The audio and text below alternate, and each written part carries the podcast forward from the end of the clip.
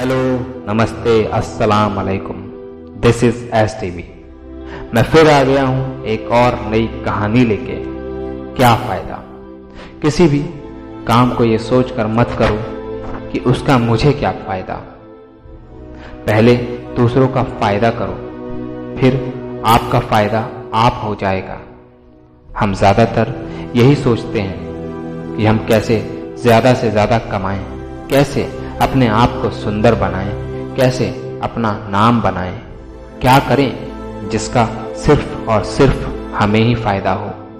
अपने बारे में अच्छा सोचना कोई बुरी बात नहीं। लेकिन दूसरों की परवाह भी होनी चाहिए।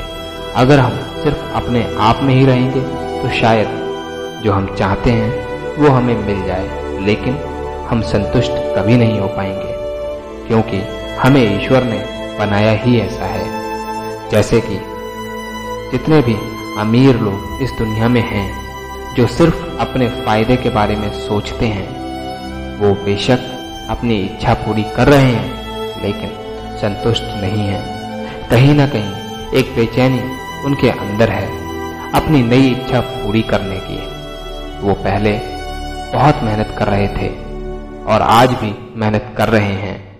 मेहनत से मतलब ये नहीं है कि वो शरीर की मेहनत कर रहे हैं, वो पहले 10 से 12 घंटे शारीरिक मेहनत करते थे, अपनी इच्छाओं को पूरा करने के लिए, लेकिन अब वो चौबीसों घंटे दिमागी मेहनत करते रहते हैं, अपनी नई इच्छा पूरी करने के लिए। मगर अच्छी बात यह है, उन लोगों में से कुछ लोग ये बात जान गए हैं, इच्छा का कोई अंत नहीं है, ये एक मोह है भ्रम है, इसको आप खुद ही खत्म कर सकते हैं। दूसरों की हेल्प करके, उनका फ़ायदा करके। ये एक ऐसा जादू है जो आपको एक संतुष्ट इंसान बनाने में मदद करता है। उम्मीद करता हूँ ऑडियो आपको पसंद आई होगी।